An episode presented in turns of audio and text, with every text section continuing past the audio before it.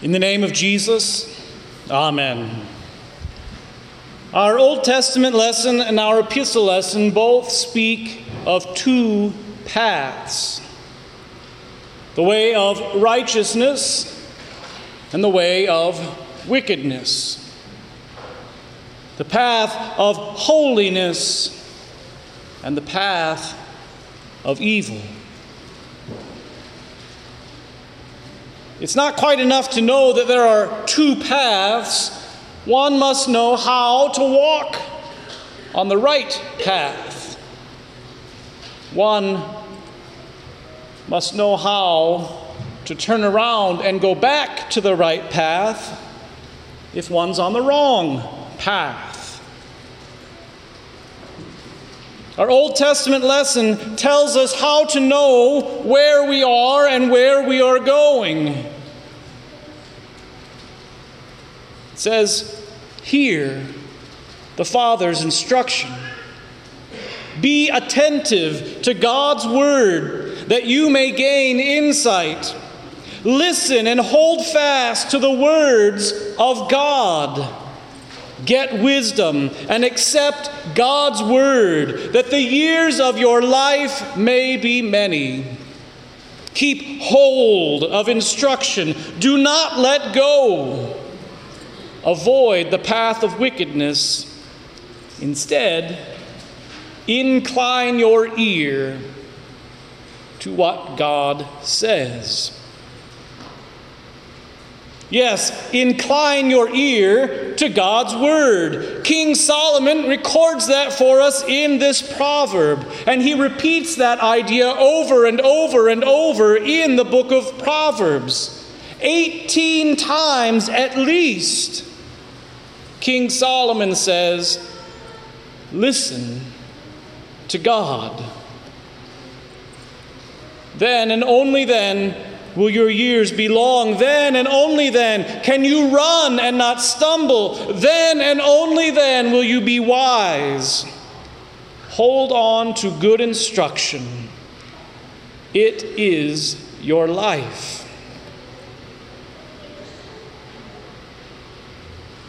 So, the question then arises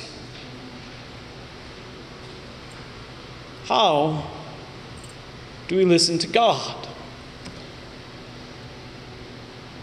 Especially in this sinful world. Think about your life and all the words that you hear. How do you know what's right? How do you know what's wrong? How do you know what's good? How do you know what's evil? How do you know what's true and what's false? It's not enough for me as your pastor to just stand up here and say, listen, because there's so much to listen to. Think about your life. The typical person listens to something every moment that they're awake in today's world.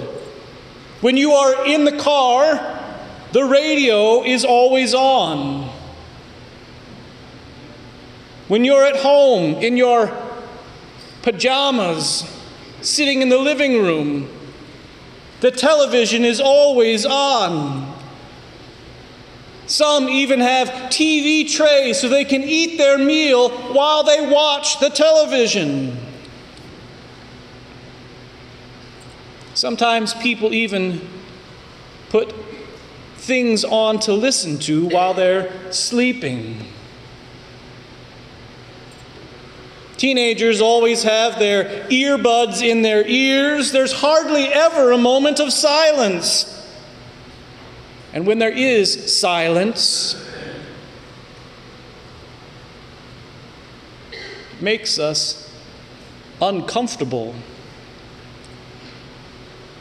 Even when I go to the library with my kids, the place that I remember being silent as death when I was young, today there's noise, a murmur. What do you listen to? And what is it telling you?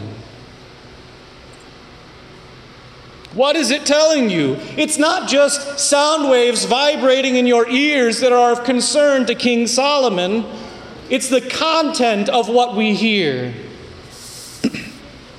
so much of what we hear today is modern day sophism, modern day wisdom. Think about what's going on in our country right now with an election coming up and the political slogans that divide us so much today. Bernie says, not me, us. Biden says, our best days still lie ahead of us. Trump says, make America great again.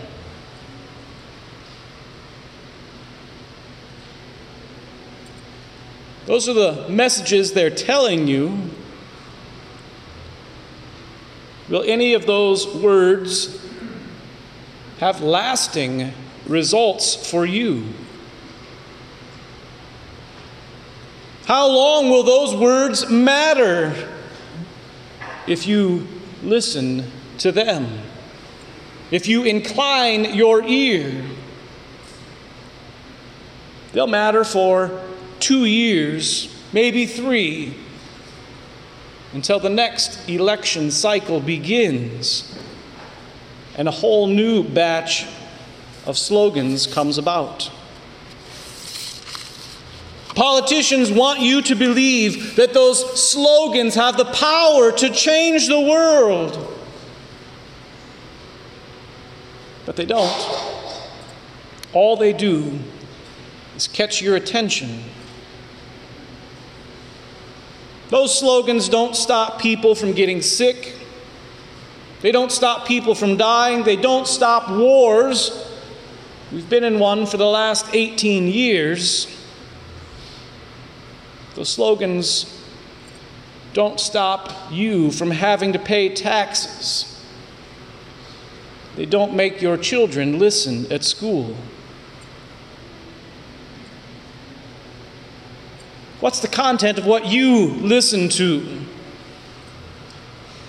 We see all the time with politicians also calling things fake news.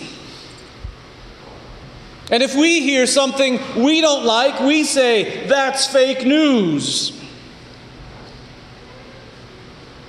But do we go to the source? Do we talk with the people who actually know what they're talking about? If my neighbor says something against me, do I talk to him? Or do I go down to Dunkin' Donuts and talk to my friends? Do we assume the best? Or do we assume the worst?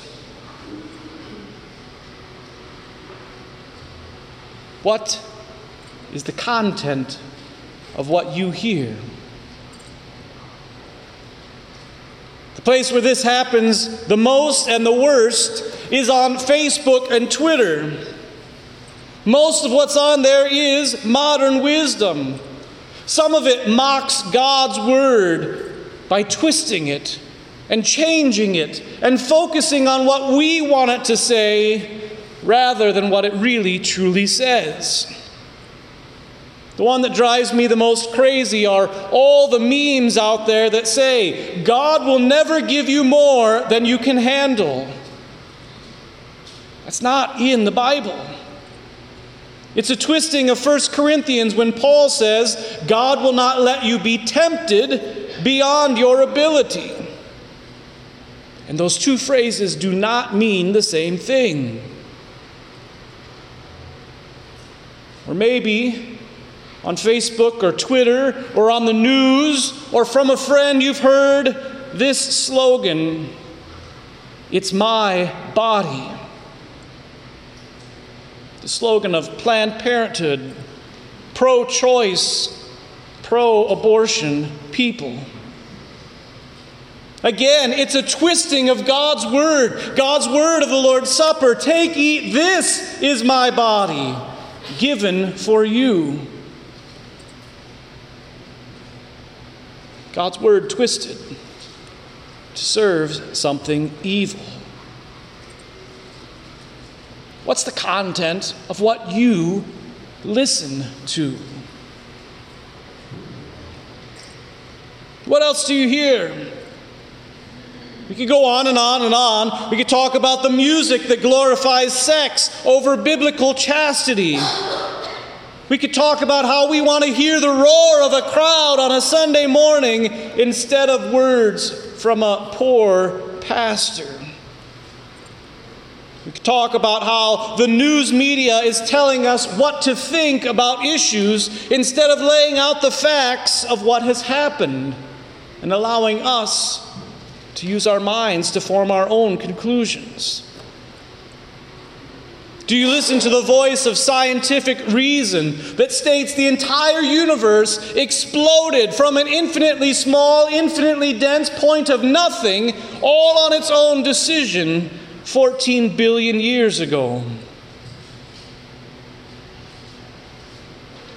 Do you listen to causes and get behind them completely and totally? The call to ban guns, the call to ban cars, the call to ban planes, the call to ban cattle and pigs, the call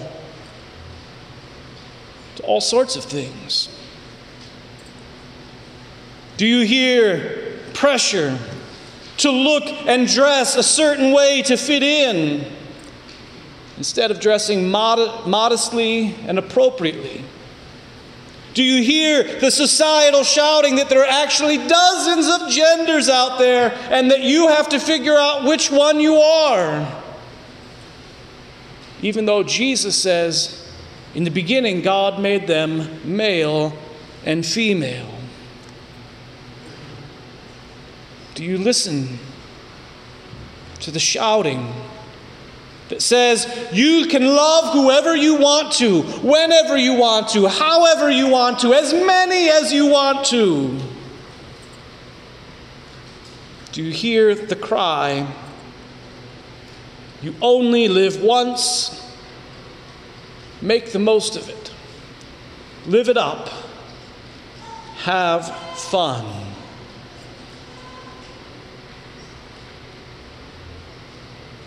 Dear Christians, we're hardly scratching the surface of what things we're being told day in and day out. We're hardly scratching the surface of all the messages that are coming into our ears from all the things we listen to, all hours of the day, every day of the week. The shouting gets loud. So many of these voices are contrary to the voice of God. So many of these messages encourage us to embrace our sin, to find our identity in what we do wrong, rather than who we belong to. So many of these messages lead us away from God it's just like our Old Testament lesson. The voices cannot sleep unless they have done wrong. They are robbed of sleep unless they make someone stumble. They eat the bread of wickedness and drink the wine of violence. And the shouting of these voices only seems to get louder every day as these messages constantly bombard us, penetrate us scream in our ears. It's hard to listen to even just one of these messages. If you're like me, all you want to do is plug your ears, lay on the floor, and curl up in a ball because you're so overwhelmed by the cacophony of shouting, messages, and seeing.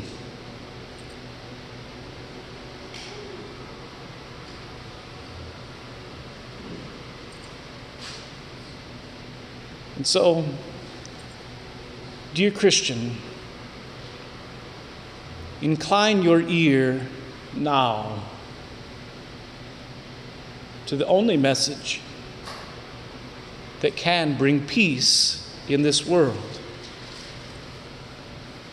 Incline your ear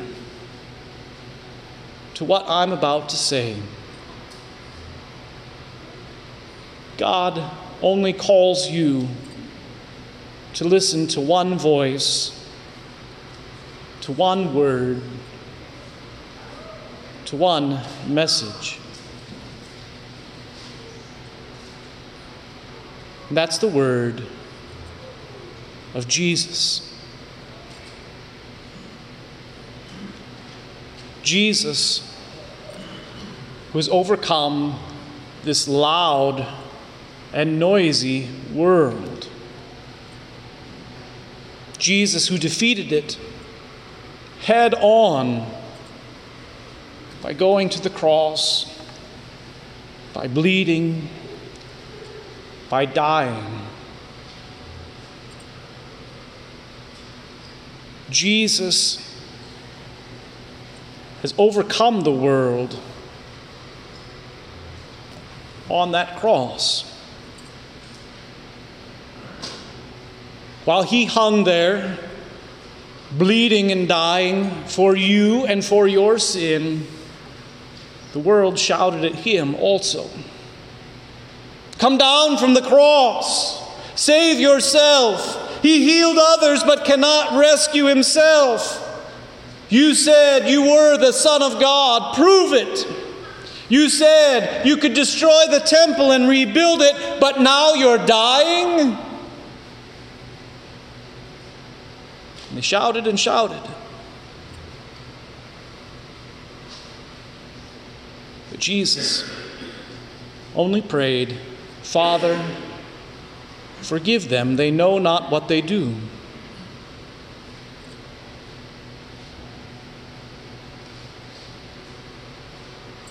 He forgives you when you know not what you do. He speaks to you. My sheep hear my voice, and they know me. And you do hear his voice, a voice that declares to you all your sin is forgiven. And it's a true message. Christ's blood really covers all your sin.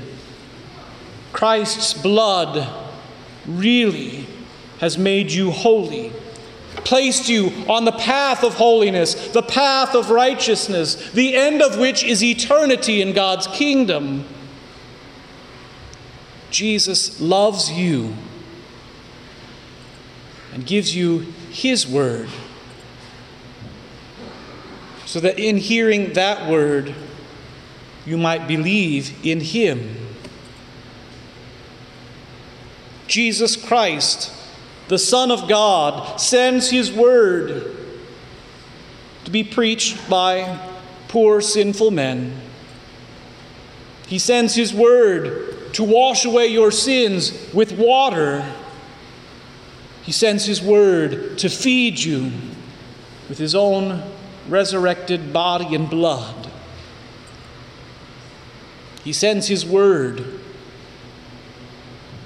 attached to music in the hymns of the church so that it might worm its way into your memory. So that as you walk day in and day out in the noise of this world, His word is always with you.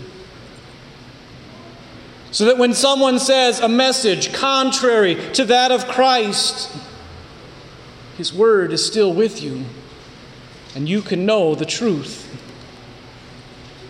He sends His word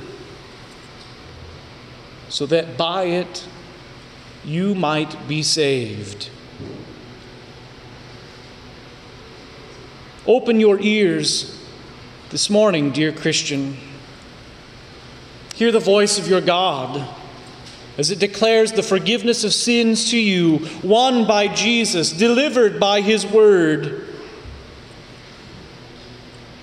My son, be attentive to my words. Incline your ear to my saying. Let them not escape from your sight. Keep them within your heart, for they are life to those who find them and healing to all their flesh. Keep your heart with all vigilance, for from it flow the springs of life. The path of righteousness is like the light of dawn, which shines brighter and brighter until full day. Listen, incline your ear so that you might know God's love for you. In the name of Jesus, Amen. May the peace of God, which surpasses all understanding, keep your hearts and minds in Christ Jesus our Lord. Amen.